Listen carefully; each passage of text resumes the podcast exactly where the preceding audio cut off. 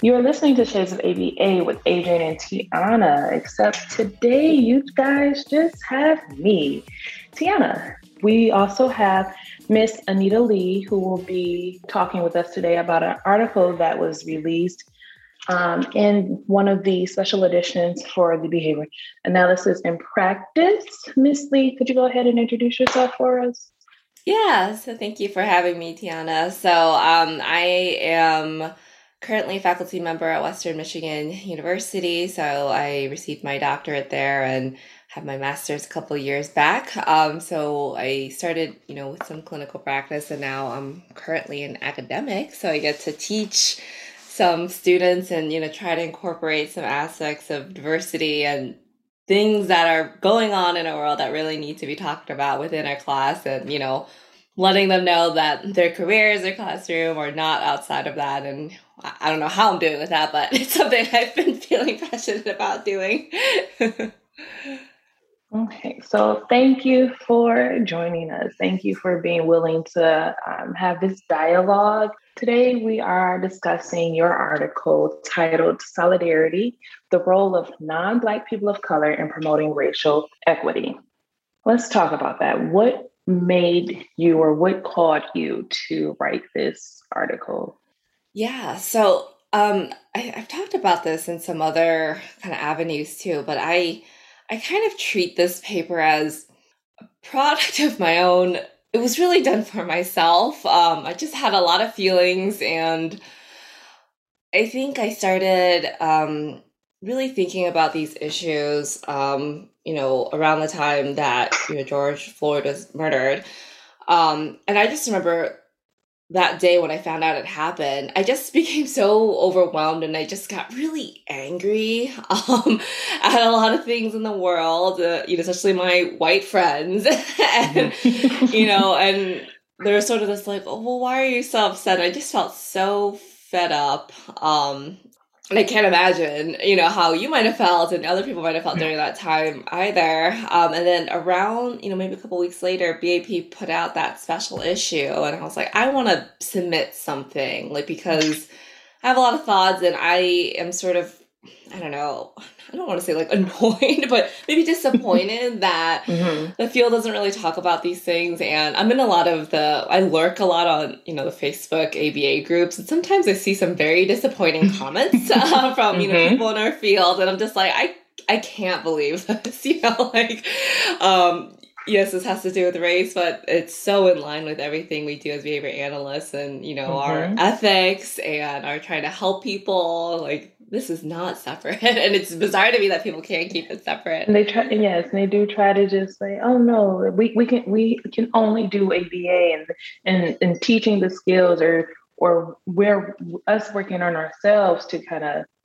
remove these processes and these biases that we may have no, that's not our job. We shouldn't be doing that. Like they're two separate things. I am not racist. And it's just like, I mean, yeah, you could possibly like not be racist, but you also have biases that kind of build to that further foundation of the like the disproportionate treatments and then and how you are working with your clients. Like you you need to be able to view these things and to be able to discuss them without taking it personal and also knowing how to put it in behavior analytic terms and practices, which your article, like it definitely went through a, quite a few different steps and um, you laid out very clear avenues or categories, I guess you could say, as to what each practice would be, which was very, very much appreciated. If you guys haven't read this article, you definitely should go ahead and take a look at it. It is a great read. It's it's a quick read. It's not yeah, something that... a short read. That's an important factor. but even, but even with it being quick, it's like it has a lot of information and provides a lot of like processes that we could look at just to make it behavior analytic because everyone it has to be behavior analytic in nature. Um, so it, it it does that, and so um, if you would, wouldn't mind going just a little bit more into your processes and everything. Yeah. So I guess um, the paper was really meant to showcase you know, like some behavioral conceptualizations for why. So my paper kind of focused on non-black people of color solidarity you know, demonstrations. Um, and the reason for that was because, as you know, our field is largely white. and I kind of wanted something yeah. for us, you know, to say, hey, like this is also something we all can do. And I think oftentimes when you see a lot of, um, you know, early literature in the field, it kind of it, it sort of takes this lens of, oh, you're in the majority group. Here's some way to you know think about like your minority feelings and so forth. Um, but i wrote this paper as sort of a sense of hey um, you know other people of color like this is something we also need to be doing. Um, mm. and again really reflected in my own experiences and frustration as some chinese american. Um, and i'm you know a lot of some asian american communities. And i would also see these just ridiculous comments about like, well, I don't really see why Black Lives Matter. Uh, you know, mm-hmm. and I'm like, well, why not? You know, because you know, and I use this example all the time that you know when I'm in the store, um, or if I'm following someone late at night, no one's ever gonna see me, an Asian woman, as a threat, and I think that's mm-hmm. something that's really inherent, right, with just my appearance and so forth, and so part of that is well no, the struggles are not equal, but also like, you know, currently we have a group and we share a lot of overlap and we have supported each other in the past. Like there's a lot of things that have been done in Asian American advocacy based off of black liberation movements. I think that's often lost and you know that could be as a result of um kind of you know this sort of censorship in a lot of our um, materials that, of course, a lot of people don't really address or talk about, right? Um, involvement of people of colors and their contributions to advocacy work. So, in addition to that, I also outline um, some extrapolations from evolutionary psych to sort of show that, you know, cooperation and working together are not antithetical to selection by consequences or natural selection even on a cellular level, right, our cells have to work together to form new things and better things. and so, you know, same thing with people. And I talk about some different like reinforcement contingencies that can go along with that, with even just negative reinforcement. You don't want to do it because other people will shame you. That's a good start you can get praised, right? You can get those outward types of reinforcers, but then you start to move into some more value based actions, um, you know, tied into ACT and all that stuff, and how that sort of sets a lens for future actions in line with those values too. And I do want to kind of outline just a little bit more specifically as far as your commentary about the negative reinforcement.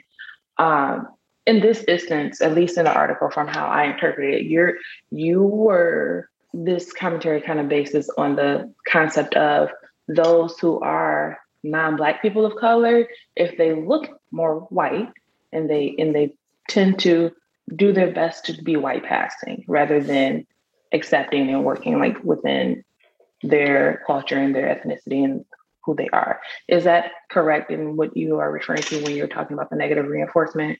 Yeah, there's definitely that aspect as well. You know, that when you know, we, you know, I live in the Midwest, and it's sometimes really obvious here when you're the only person of color. Um, mm-hmm. And part of that is you don't want to be that person to shake things up and you know shake up the group dynamic. Um, whereas I used to live in Florida, there was just a much more diverse group there, and I never, I didn't feel that pressure as much. Um, so yeah, that assimilation I think is a really big part of why um, you see non-black people of color not really engage in solidarity based actions you know whether they're aware or not aware of it mm-hmm. and i think that just within this piece that you you actually like stating that is really key and and should i did hopefully allow people to kind of review their own practices and how they maneuver in the world um, both, yes, of course, within the field, but then just overall um, in their day to day lives, because what we do day to day does come out in how we work. Um, so I do, I just, I appreciate that you put that as one of the factors of why there is time to time that limit with the solidarity and between cultures and people of color. So thank you for putting that out there. Okay. Something um, I thought about just like as I was making coffee was um, I do think that when you see, you know, I think at least I could, you know, just speaking from an Asian perspective, there are a lot of, you know, the folks that are here are immigrants and, you know, they just immigrated over. And I think that intersectionality between like being, you know, person who immigrated over and then also trying to do their best to assimilate into American culture and society, I think that really had a huge impact on when I see these sort of conflicting sort of lack mm-hmm. of support for other you know, people of color, right? There's, you know, I've known family members that came over to China, you know from China because it was such an oppressive place, right? Sort of in the sense of like almost like refugees, but you know throughout different means and avenues. But when you replace that with any other group, they're sort of I don't know, upset at that fact, like, oh well, we shouldn't let them in. But I'm like, well, you you were let in, you know, like mm-hmm. for similar you're also not from here. yeah, you're not from here, and you wanted to come to America to escape, you know, some sort of oppressive system or other aspects, right, or enhance your quality of life. Yet, I think it's a really interesting. um I don't know if it's like a denial, but right when when they're in and now they're you know they have their green card, they're citizens. All of a sudden, the stance isn't very compassionate to who they used to be. I, I wonder that sometimes. Like, is there? No, I'm sorry, listeners. This is not like an ABA realization or wonder, but I do wonder from time to time. Like, do people think about that part? Mm-hmm. Like the situations that you were once in and that you come from.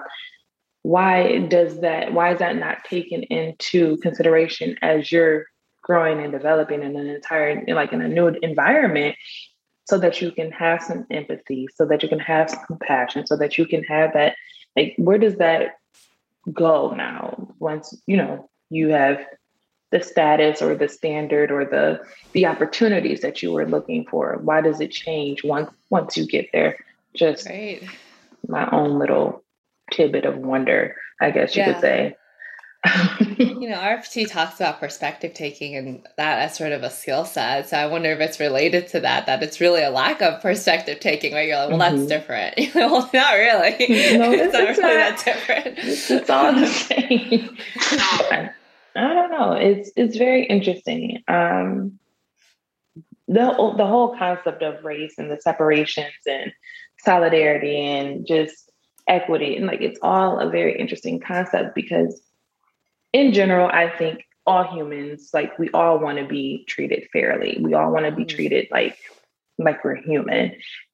It's so I use it's interesting a lot, but it's interesting. it is, is interesting how we want these things for ourselves, but we're not always willing to give it to others. Mm-hmm. And you have this like disproportionate like balance um, within day to day, and then also within how we with how we practice um, in the considerations that we make. So, like for instance, um, when George Floyd, and I've said this on a previous episode, when George Floyd, when he was killed, and all of the responses were happening, I had the opportunity to kind of give feedback to my supervisor because her response was, I hope everyone's okay through the riots. Oh god. yeah.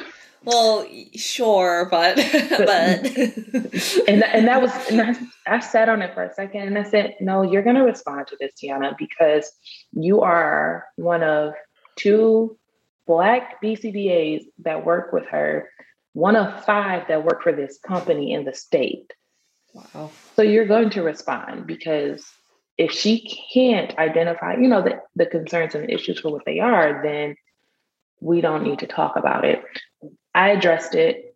She, oh, I didn't want to say the wrong thing because it's a work email. Then don't say anything at all if you're not going to address the behavior right. for what the behavior was that led to these following consequences. And then in turn, one of my um, coworkers, she says, you know, I have a client who is um, he's older, he's starting to drive, he's out in public. Should I be teaching him these things? Mm-hmm. Everyone else white. No, you don't have to. I met this client and like, uh-huh. and I don't think any of them had met this client before. I had. And I instantly said, Oh, no, no, no. You definitely teach him how to respond and how to behave and what to look for because the, his triggers were not very clear. So, and he was a very tall, large statured African American teen. All we needed is for him to have some kind of like trigger in an episode for it to be. And we're in Texas, okay? Like yeah. Texas is not black friendly. I'm no. sorry, like it's not. So all we needed was for him to have some kind of trigger, and then here we go. Mm-hmm. And being able to have that dialogue with her kind of helped open the eyes of everyone else that I was working with for that moment. It didn't last very long. There was no continual practice within mm-hmm. how should we um, how do we practice? How do we teach? What what is best for our clients? Because then it became again about, oh, this is race and it's not it's not important to our field and where it mm-hmm. is it is because it is making this is a factor of who our clients are, who our people are, who our staff are, our students. Like we, sh- they should be able to look at the whole picture and not try to, you know, pinpoint just one factor of them and of, of an individual.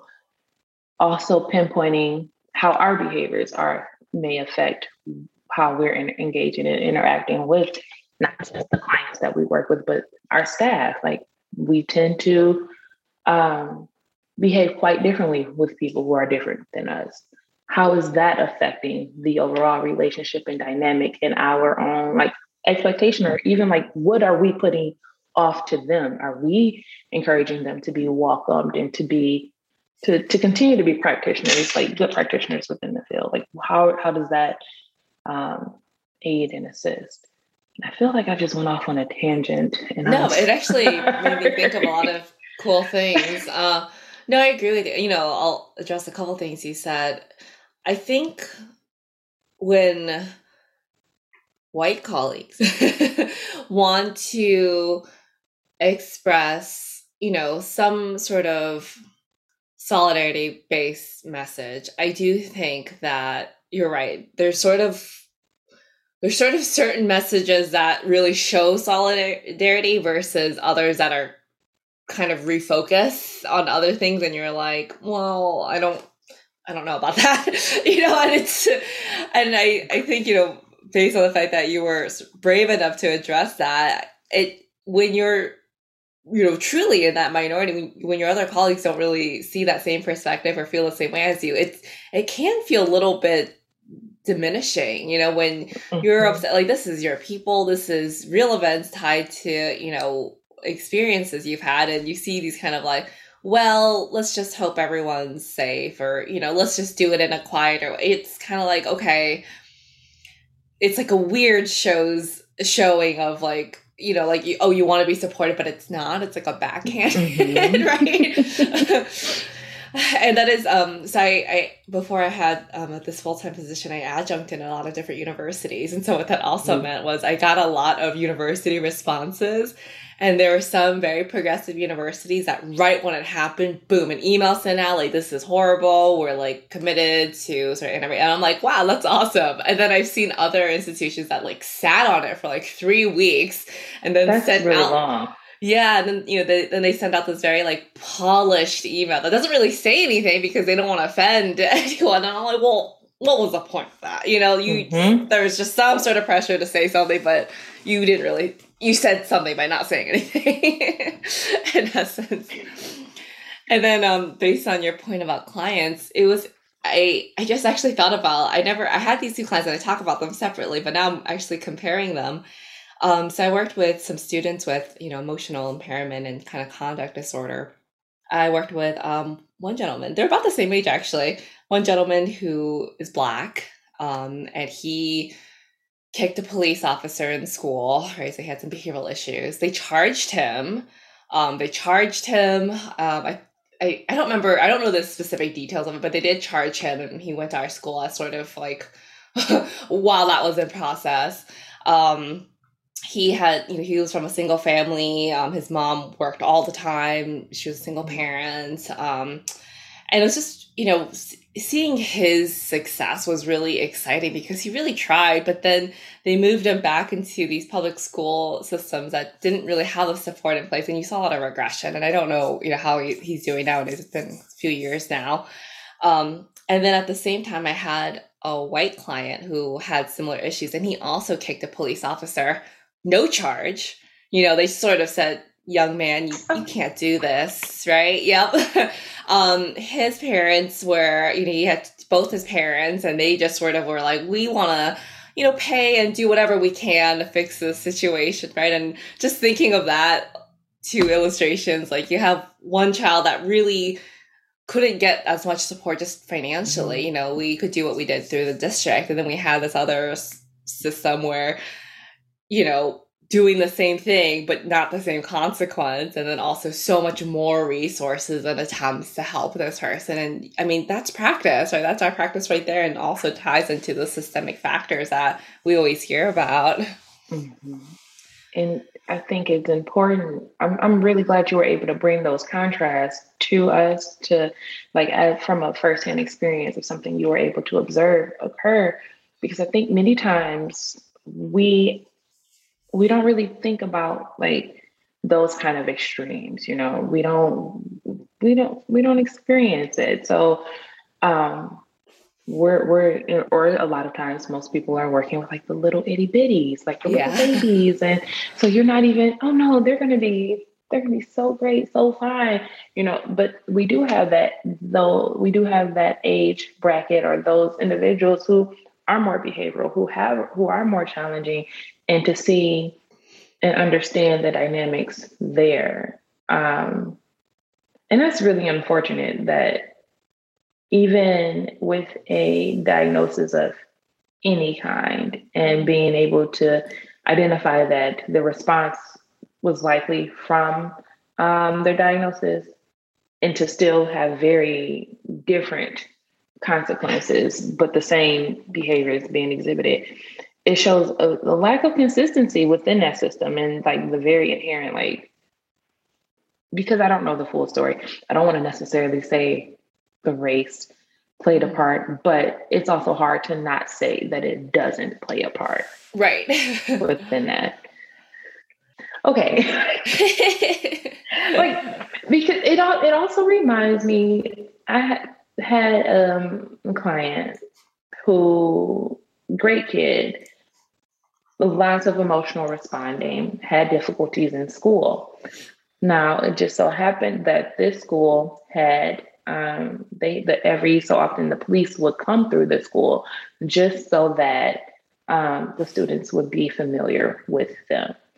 And this child went from really liking being in school, liking the class, come to to sessions, like voicing like I'm ha- like how he was feeling about being in school until one day it completely changed, like just thin air, like. Mm-hmm. And it wasn't until he started saying she called the police on me. She called the police on me. Mm-hmm. And the teacher defended herself in stating, I didn't call the police. They were already there. And I'm just like, okay, so we're looking at a kid who is younger, but also has some emotional, like some some deficits in emotional intelligence. Some deficit is also um, autistic. Um, has some some deficits like just cognitively as well, right? He behaves in one way that you are not pleased with because you don't have the, the patience or the support, whichever one, the the understanding of how to work with him. He has his behavior the police arrive. What do you think he's going to interpret from that? You called the police on him. And so her, it's not even funny. It was really frustrating. Like why, like having the conversation with her in a during a parent teacher, like the um, it wasn't a parent teacher conference. It was is so it's when they're trying to determine so he had a lot of suspensions and they're trying to oh, determine okay. whether behavior is based on his diagnosis okay so I can't, I don't recall what the, the title of that meeting is, but during this meeting, like she was just very like, I'm the adult. I'm right. I don't like. I don't owe him anything. And it was like, I mean, yeah, you're you're the adult, but also you hurt his feelings because, and he also doesn't understand the connection of, yes, the police are already in the school, you know, and to just not to see the the disconnect on her face was just made me very it, it saddened me because this is a person who children have to depend on to learn right. to engage and it was really unfortunate it was so unfortunate yeah so. no I, I know exactly what you're saying where i mean it's even just the discrepancy of right uh, when you're in the majority when you're in schools or just talking to people right the little introvert of oh who do you call when you need help? And everyone's like the police! Like yay you know?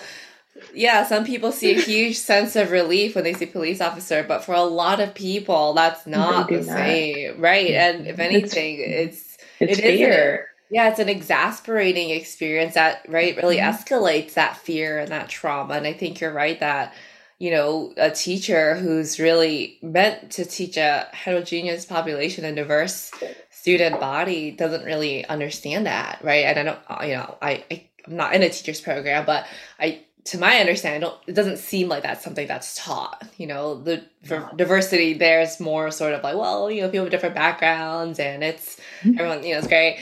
but you know, we have racist teachers. you know, we mm-hmm. have racist teachers.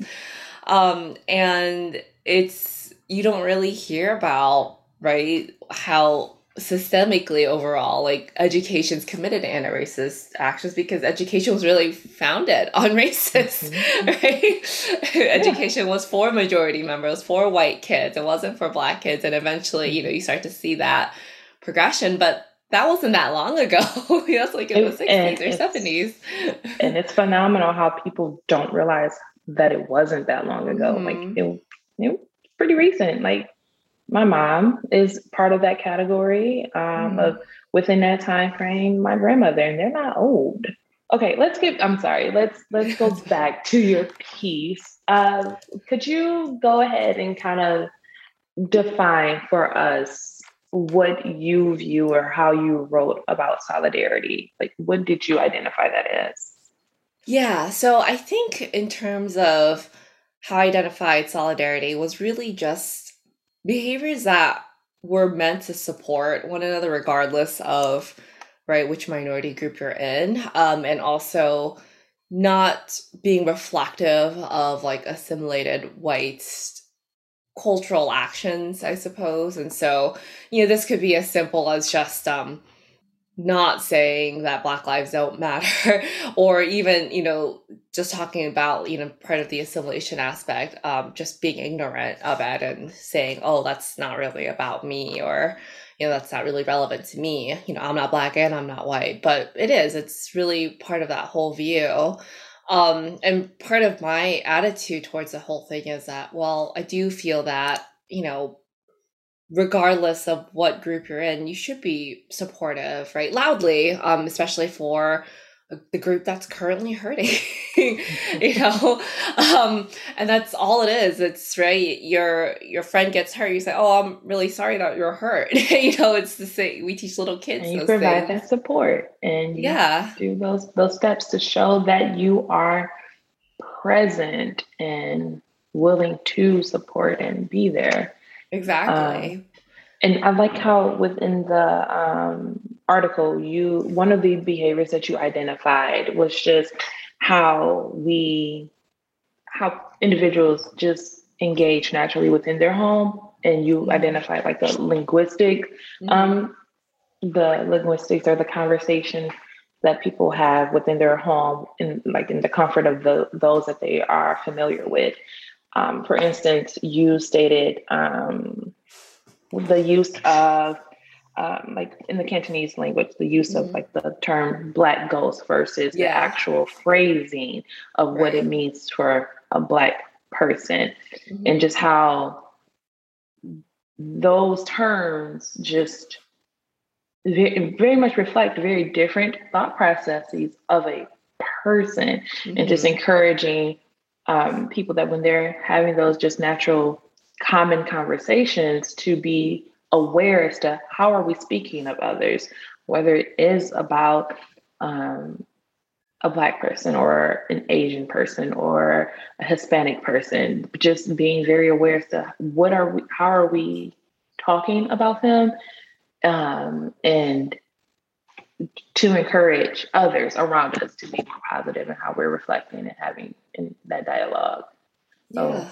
Yeah. and that's, you know, like like your your home language. I mean, part of that still teaches, right? Those people as they become adults and they're sort of this I won't use the word implicit, but right, this sort of underlying bias already, right? And these are just children that are learning that, and you know, a lot of that starts to become bigger things, um, and right, and then just you know, generally this sort of negative attitude towards a particular group or you know for a reason, and you start to see those contrasts as well. And I think that's a big part of it that people don't realize that racism isn't just you know you're going to Klan meetings and you know there's a lot of little behaviors like that. But cumulatively when you know it's your generational family's actions right? Or then when it's your societal actions it really adds up and contributes to larger issues at hand. And then you have these mm-hmm. bias legislation. You get bias policies bias treatments in school and with clients you know and so forth. And i you know, I think it I think it's very difficult for us to not be biased, but just sort of mm-hmm. pointing out how these things can also contribute so that people are maybe hopefully more aware of them and maybe more sensitive to how they use language and, you know, listen language and what language they're accepting of too. I know for me, I haven't had to like redirect any instances of like um, conversation within race, but I have had to redirect some amongst like my sorors and my family about just how they identify and label, like using like that ableistic terminology. Um, and like so much so that some people know they're like, don't go there with Tiana. Like she will, she will cut you down. Like she's not going to do this. And like I had um, a family member during the holiday who I, I was talking about my job to another family member, and this family member is older. Um, I say this with some love attached, but just within reality, mm-hmm. from a very like old, ignorant mindset. Mm-hmm. Okay. He wanted to like he was using all all the words that you just don't use. And I looked at him and I said, one, I'm not talking to you. Two, we're not having this this conversation right now if you will not respect the, the population of people I am referring to.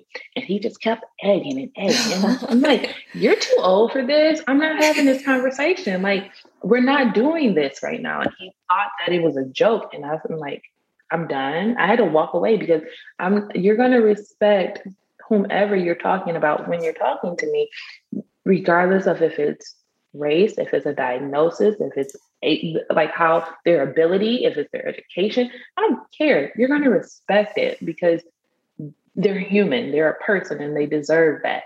And he just kept going. I'm like, no, no, no, no, no, no. We're not. No. So people need to definitely like be comfortable in being able to do that and just enforcing and encouraging like respect and and having that positive mindset about the people that we're discussing, whether it's family, clients, friends, whomever.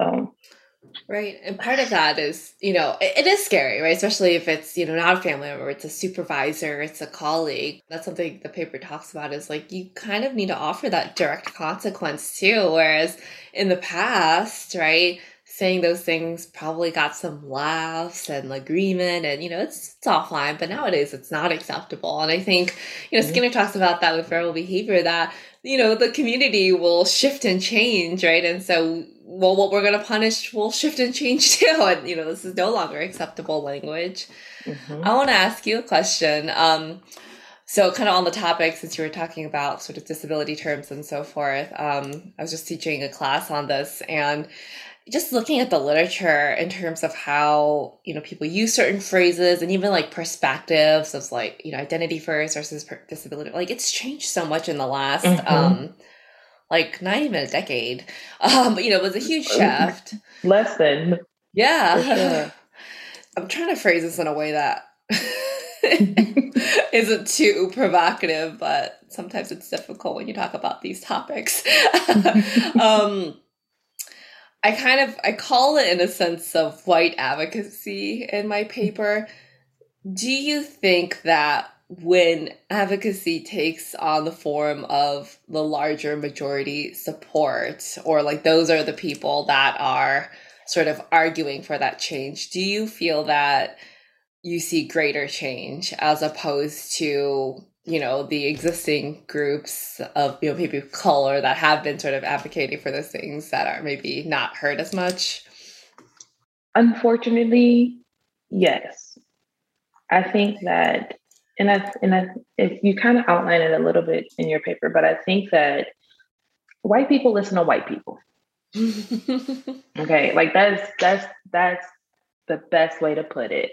Mm-hmm. And when you have those larger group of white people who are advocating for um, the changes to put better systems in place for minorities, at times or most times likely to see some work happening. Whereas even if you have different minority groups that are doing a lot of hard work, a lot of like great work, they tend to get a lot more pushback because then it's like, well, why is it that this matters over that matters? Or why is it that, um, for instance, BABA, BABA mm-hmm. is a great example, right? Black Applied Behavior Analysts Incorporated. The organization was created to help fuel and support Black behavior analysts. There was so much just negative feedback about the, the inception of the organization oh, wow. and and even the conference. So much negative, like this is racist and this is that, and it's like oh, because it's racist against is, white people.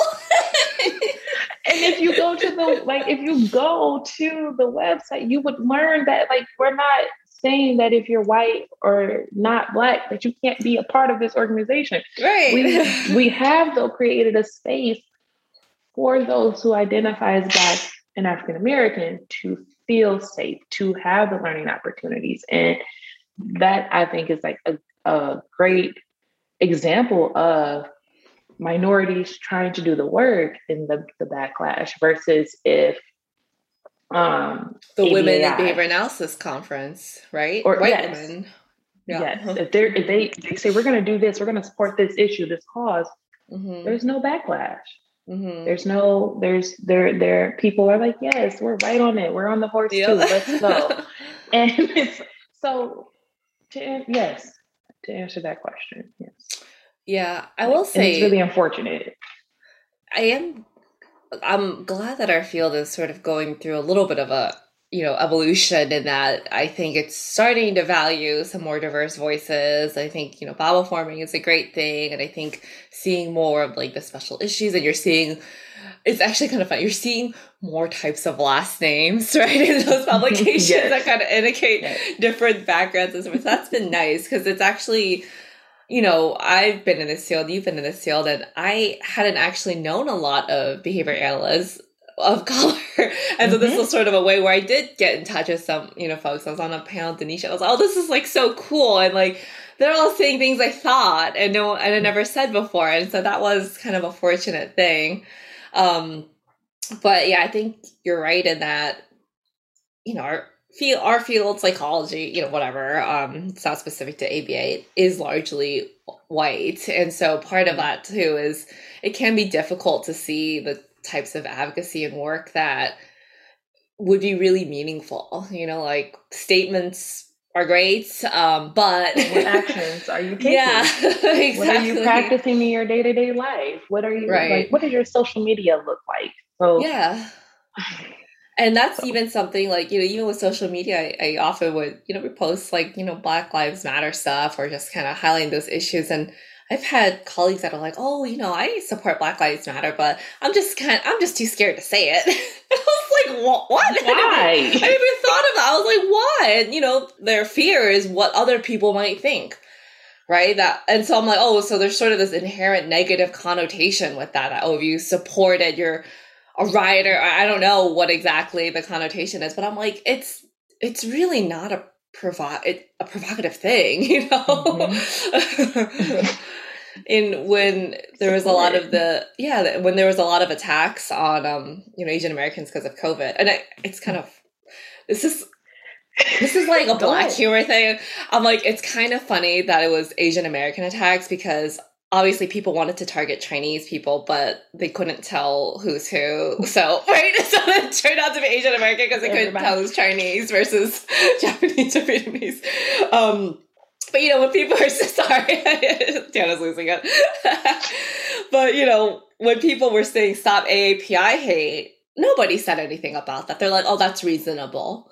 but then when it was Black Lives Matter, they're like, whoa, whoa, whoa, whoa, that's this is we shouldn't make this about race. And I'm like, why? Yeah, you know, people are dying.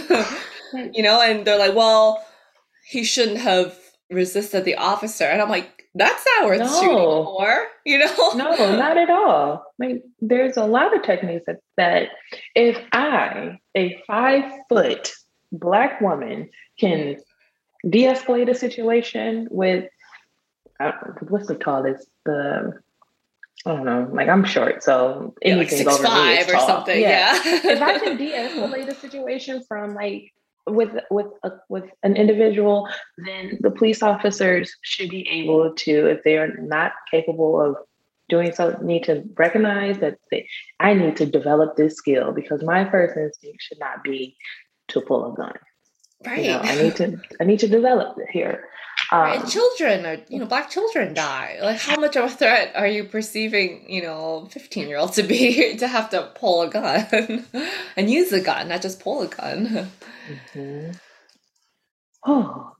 yeah, I I know world. I keep going back to that, but I mean I think it's I think part of my frustrations too is with some of our practitioners and clinicians that really just compartmentalize those factors that I I'm, I guess I'm really trying to illustrate like these are, you know, we talk about like well when the behaviors escalate in schools, police officers are called. Um you're supposed to be doing parent training or training staff or educators, right? And I don't see how those are separate. it's uncomfortable. I mean, you know, it certainly is mm-hmm. uncomfortable. It can be a difficult conversation and it could be even difficult because maybe you know they're not from the same group or they haven't had much exposure to that but it's if you're sort of just ignoring those factors right that that's pretty ignorant from a cultural perspective mm-hmm. there's no there's no cultural a, sensitivity there none at all and it's a huge disservice like massive mm. so within the you know we're talking about the different um or we've talked about just different experiences that we have had personally and like indirectly, but firsthand. Um, and just overall conversation on solidarity and how and what that should look like. And so within your article, you um, gave some very like clear, actionable behaviors, like some very just clear behaviors to what people can do to engage in solidarity or to help strengthen the I don't know boundaries or like mm-hmm. within the, the different the the relationships, the different cultural relationships. Mm-hmm. Would you want to go through that for us a little bit? Yeah, you know, so uh, some of these I think aren't very revolutionary, but just to kind of pinpoint some different steps that people could do, or um, right, and in the interest of like diversity representation will actually go to talks by BIPOC, you know, listen to this podcast. I guess if you are, then good job, but pass it along. you know, like things like that, I think help to facilitate, right? If, if, you know, if we want BABA to continue on and get more power within the field, right? Join BABA, you know, help, you know, volunteer if you have the time, or even if you're a member, the dues can help, right? Financially. Um, something I've tried to do within the context of like training and coursework is being more sensitive to who I'm reporting, you know, whose research am I highlighting and looking at those backgrounds and topics, mm-hmm. right? Because that's a big part of it too, is that there are, you know, academics that are not white and sometimes they do really interesting areas of research. you know, part of that is highlighting that because if you highlight the same you know, Skinner article for the program. Like, well, we really no one's learning. Yeah, it's the same background. We're not really seeing that dynamic change. Um, let's see what else uh, I'm looking at. Oh, and the other big one that's I think the hardest thing is really identifying those anti-racist actions, like within those around you, organizations, right? And you know, anti-racist at this point is right. We're we're speaking out against it. We're not being complicit. We're not trying to dance around and make everyone feel comfortable. It's well, are there actually actionable steps that this group takes or supports, or is it a group that really just tries to avoid all of that? You know, part of that is well, that's not really helping further that agenda. It's not going to help you as a person within that organization to right develop your own anti-racist repertoire. Um, and I think that's probably the scariest one. but you know, I start to see even now, like there's definitely some groups that are more active and more committed, and right, hopefully we can support those and put them in power eventually. That you know, hopefully they're you know the policy makers and changers and so forth to help support that. But if it's always status quo, then it's always status quo. and nothing changes at that point. Right. just kind of you're you're at a plateau. There's no no growth, no decrease, just a plateau. And I think what's important for a lot of people to just consistently hear is that because someone is pro one thing doesn't mean they're anti another category. Right. It, it means you're pro and you're for and you're supporting that that category, that cause, those people. Mm-hmm. Um, unless it's racism, then there's no there's right. That one is either or. Yeah. one is either or. Um I'm just, you know, being willing to folks need to be willing to step out of that comfort zone. Like one of the um you identify like direct and indirect uh, reciprocity within mm-hmm. your article.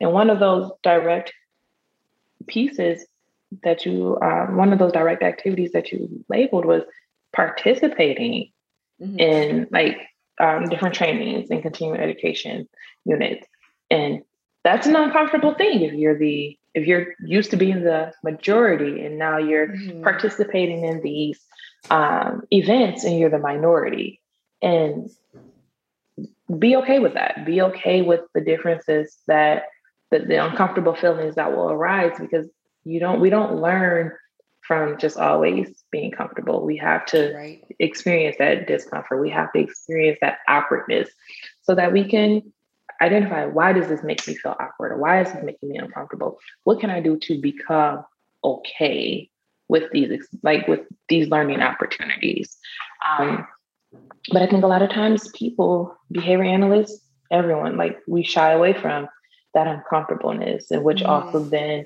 like for our own growth, would then causes us to shy away from those uncomfortable conversations that we have to have with right. staff, with parents, um, if the clients are capable of having those those conversations too, like then with clients, and that in itself is a disservice. Yeah. So. Yeah, I think that point about discomfort is really true, and I think that's one of the biggest barriers is people are really afraid to, you know, start participating and you know being more overt in their actions because they're afraid they're going to mess up and they don't want to offend anyone.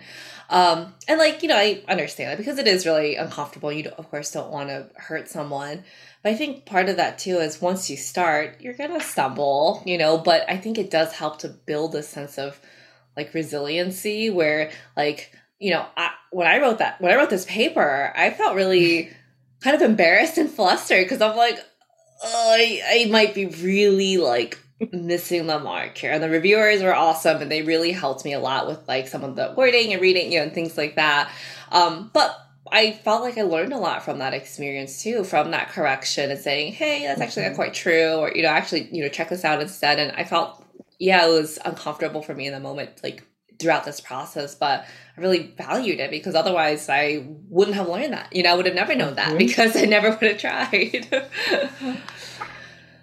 yeah, so I from discomfort comes growth. Exactly, and you know, I hope some people recognize that. What's been a struggle for me though is looking at growth versus just performative actions, and that's been you know, because obviously you probably noticed in the field this has been a really big topic, and you're seeing mm-hmm. lots of mm-hmm. people do all this cool stuff. But sometimes it's like not mm-hmm. all the way. You're like, oh, okay, you know, it's or it's only for that, or it's or it's only for that little tidbit, like just that, yeah. just that moment in time, right? Or yeah. So there is that the performative action that is pretty Mm. Yeah. A very interesting little tidbit. Um, to keep from coming off as performative or to encourage you because you are within um, you are you are teaching how do you encourage your students or if are you only teaching or do you also are you also supervising um, um i supervise to some extent like I, I have some graduate instructors i supervise as well um, and yeah, so for me, I've been really fortunate that, like, I did decide, like, yeah, I'm going to incorporate these topics in my classes. You know, I teach general psychology. I, I put diversity into an assessment class because I'm like, well, that's, you know, there is a sort of diverse aspect to when you're assessing, right, families of different backgrounds. Um, and, you know, I try to have these conversations but like I said, I teach in the Midwest, so my students are largely white, and often as we talk about those things, it is a very uncomfortable, like no one wants to say anything, sort of out of that mm-hmm. fear discomfort. But I do try to sort of model and say like, you know, I'm really scared to talk about these things too because I don't want to offend someone, right? And so, and I'm constantly reflecting, I guess, when I incorporate these things like, um, how will this you know serve the students? Also you know am i treating my students differently based on certain backgrounds? Am i you know facilitating others? And i've been really fortunate to that i don't know this I, don't know this is sort of a coincidence but it's been serendipitous that most of my graduate instructors personally have been people of color. And so we're on the same page. You know when i told my psych team, shout out to them if they're listening, that, hey, I want to incorporate some anti racist stuff. They were like, yes, I'm so excited yes. to. Yeah, and you know, I learned a lot from them because they have different backgrounds and they do different work in this area. And I'm and I kind of feel really lucky to do that. Whereas I hear of some other faculty trying to do these things and oftentimes it doesn't go as well where, you know, maybe mm. the faculty member genuine. Yeah, or um, they sort of just do it not quite right. Like I heard of one faculty who tried to broach the topic, but they they would sort of force the only minority member to like speak on all their experiences. I'd be like, "What do you think? What do you think?" Which no. is like, that, yeah, that's like, oh no, that's not quite the way you want to do that. yeah, so you kind of hear of some of those things, and you know, and what's also difficult too, I'm an academic, but I'm very new in my career. And so there are those power imbalances where I haven't been in the situation yet. I just hear of them happily. But, you know, if I'm in that position where an older, tenured faculty member makes these mistakes, like, I feel very uncomfortable correcting them because then I'm like, oh, that's my mm. future, right, at stake. And it's the same, it's part of your discomfort thing that you talk about. Because then oh, they're going to fire me or they're going to. that is really unfortunate that even because you're in a space where you're teaching other people and who have to learn that those that are teaching are not willing to learn as well. Like mm-hmm. kind of like correction, especially with behavior analysts, like we work on correcting and providing feedback, right? Yeah. So as an instructor, as a person in academia, like you should be able to take take that back and just say, okay, well, I need some correction. I need to grow here. I need to, you know, accept it and let's kind of move forward and be great. But right. it's, it's not taking that way. It's I know what I'm talking about. And it's like, yeah. Mm, but or that person wasn't offended and you're like, well, they might have been. yeah, you're wrong there, but okay. Uh, so I just wanted to bring up this point too to sort of illustrate how deep rooted these issues are. Um, I have a colleague who start, was trying to promote some diversity in you know their field um, in college, and they they were trying to start a scholarship basically to help recruit minority members into their area, and they are legally not allowed to do so per Michigan legislation. And I guess um, I might be over really? you know Mr. Yeah, so um, I guess affirmative action is illegal in like ten or so states, and we're one of them.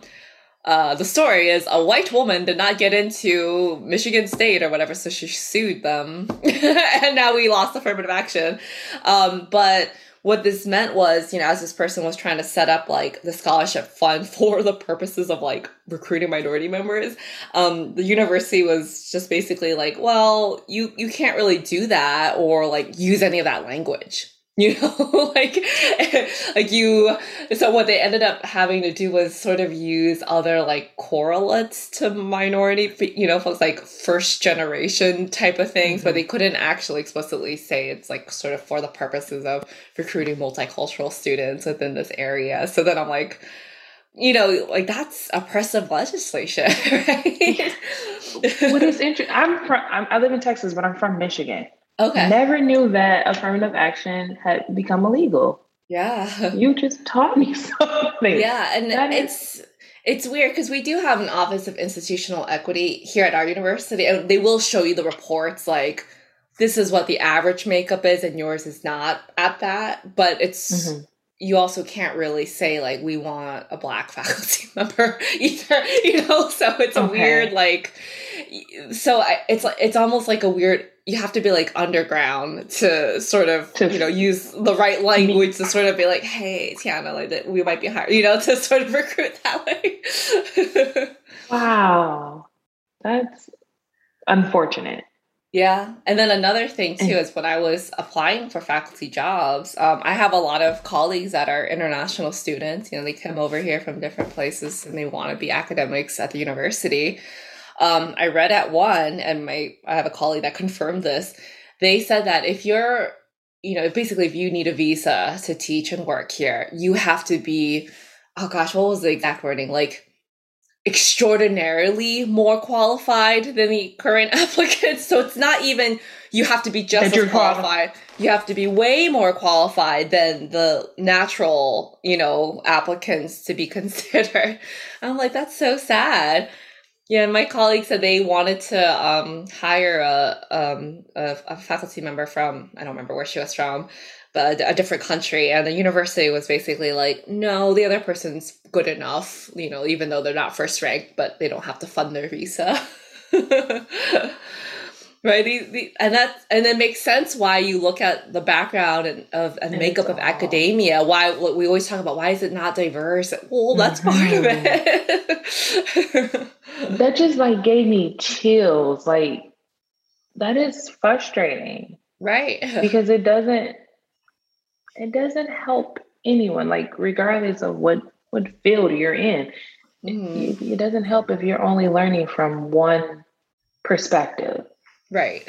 And that oh, that's disgusting. I know. And you know, like it's also kind of strange. Like you can recruit faculty who specialize in diversity, but then that also kind of you know, not every minority member wants to specialize in diversity. That's a lot of emotional labor to like. Yeah, exactly. Focus on that. Not, no one wants that at all. Yeah. So being in academia has given me a lot of insight for why we have some of these issues too. And um and it's it's sad you know i see this and i'm like oh like i have a lot of you know female colleagues of color from other countries and i sort of know that they're not set up for success if they want a job here because of just that like i don't know the difficulty in getting work visas and the fact that a lot of institutions seem to not want to deal with it you know like i don't i don't know exactly the monetary per- parameters around that but uh, you know money speaks obviously. Yes it does. So how would you like for those that are listening how would you that are not um, us born citizens how would what would you say that their needs would need to be in order to like things that they could do to kind of help with that or so oh, that gosh. they would be eligible? I mean, other than be extraordinary. yes. Yeah. Other than and then being extraordinary and changing legislation, but like how right. or how would how I will probably say um, I think maybe networking is one of the most powerful things you can do. Um, you know, networking with different faculty in different departments, right? Um, there seems to be a lot of behind the scenes stuff where people do like do favor candidates or maybe will try to advocate on their behalf. And you know if you have people that are willing to do so right they can use their privilege and power to do that for you. And i think you know that's really something to not feel ashamed about right? The systems in place aren't set up you know they're set up to be oppressive in some instances. And right in terms of equity well some of us need that boost and advocacy from our peers mm-hmm. who maybe are part of majority members. And so i do think that um, sense of networking and really just um, establishing your presence either in the field at conferences at different organizations that sort of helps with that word of mouth of like oh we really want you know the x particular person. Um, i think that could help with um, li- likelihood of obtaining a academic position in the us too. Thank you for giving that tidbit. Um, networking is definitely to come back to the article. It's also part yeah. of that you did identify um, mm-hmm. as far as like building that, being able to build um, and work on the solidarity. And I'm sorry, and it, I cued in on it because that is actually the page that is out right now that talks about the network selection. So mm-hmm. I'm like, mm-hmm. oh, even though we're currently talking about academia, like it cues into that as well. Mm-hmm. So I guess have there been or are there any other cues or suggestions other than like you identify direct and indirect reciprocity, um, network selection, and overall like group selection mm-hmm. as um, actionable steps to take to like enact the work through and encourage solidarity. Are, were there any other, since writing this article, have there been any other uh, steps or cues or anything that you would identify?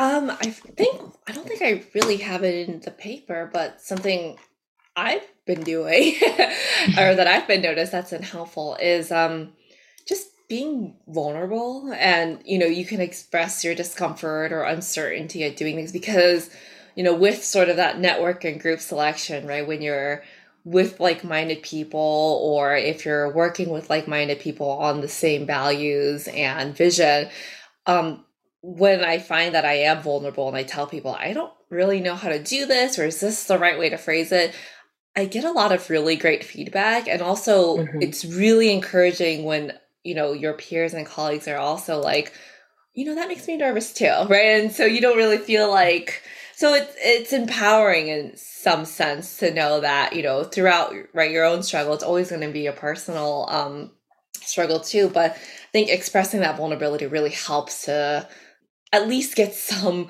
um clarity that it, it's not an alone feeling and you also get some mm-hmm. emotional support because like you said it is a lot of emotional labor you know you there's a checklist of things we should do, but we're gonna stumble or do things will arise, language changes, you know, who knows what else. Um, and so part of that really dynamic shift is just tackling those feelings out loud and overtly. And I think a lot of times people will be very generous in terms of, you know, um, kind of validating that and also offering some important insights for that too. I think that's a nice little reinforcement piece that kind of keeps mm-hmm. you going where you're like, okay, at least I'm still trying and you know, that's cool yeah. even versus just sort of struggling on your own and doing it how you think it should be, right? You, are probably gonna contact some backlash later on, if, especially if you weren't well versed in how to handle that situation. Mm-hmm. I, I, I, like the piece of um, advice there, just being able to be vulnerable. It, I think it makes other people feel a little bit more comfortable to have some kind of like connection with you to be able to eventually like if necessary to provide some feedback but it makes you seem human and seem personable and just seem like you want to learn and be present in that experience. Okay so miss anita i would like to thank you for joining me today um, and being on shades of aba and just having this very like enlightening but always difficult conversation just about how people could be more inclusive and you know and support one another like as non-black people of color as people and what we can do to encourage that thank you very much for joining us today yeah, thank you for having me. I was really excited to do this podcast, so I'm glad we made the time to do it. And um, listeners, thank you so much for listening to me. I you know look forward to your thoughts and comments, and I'll I look forward to listening to more episodes of Shades of ABA.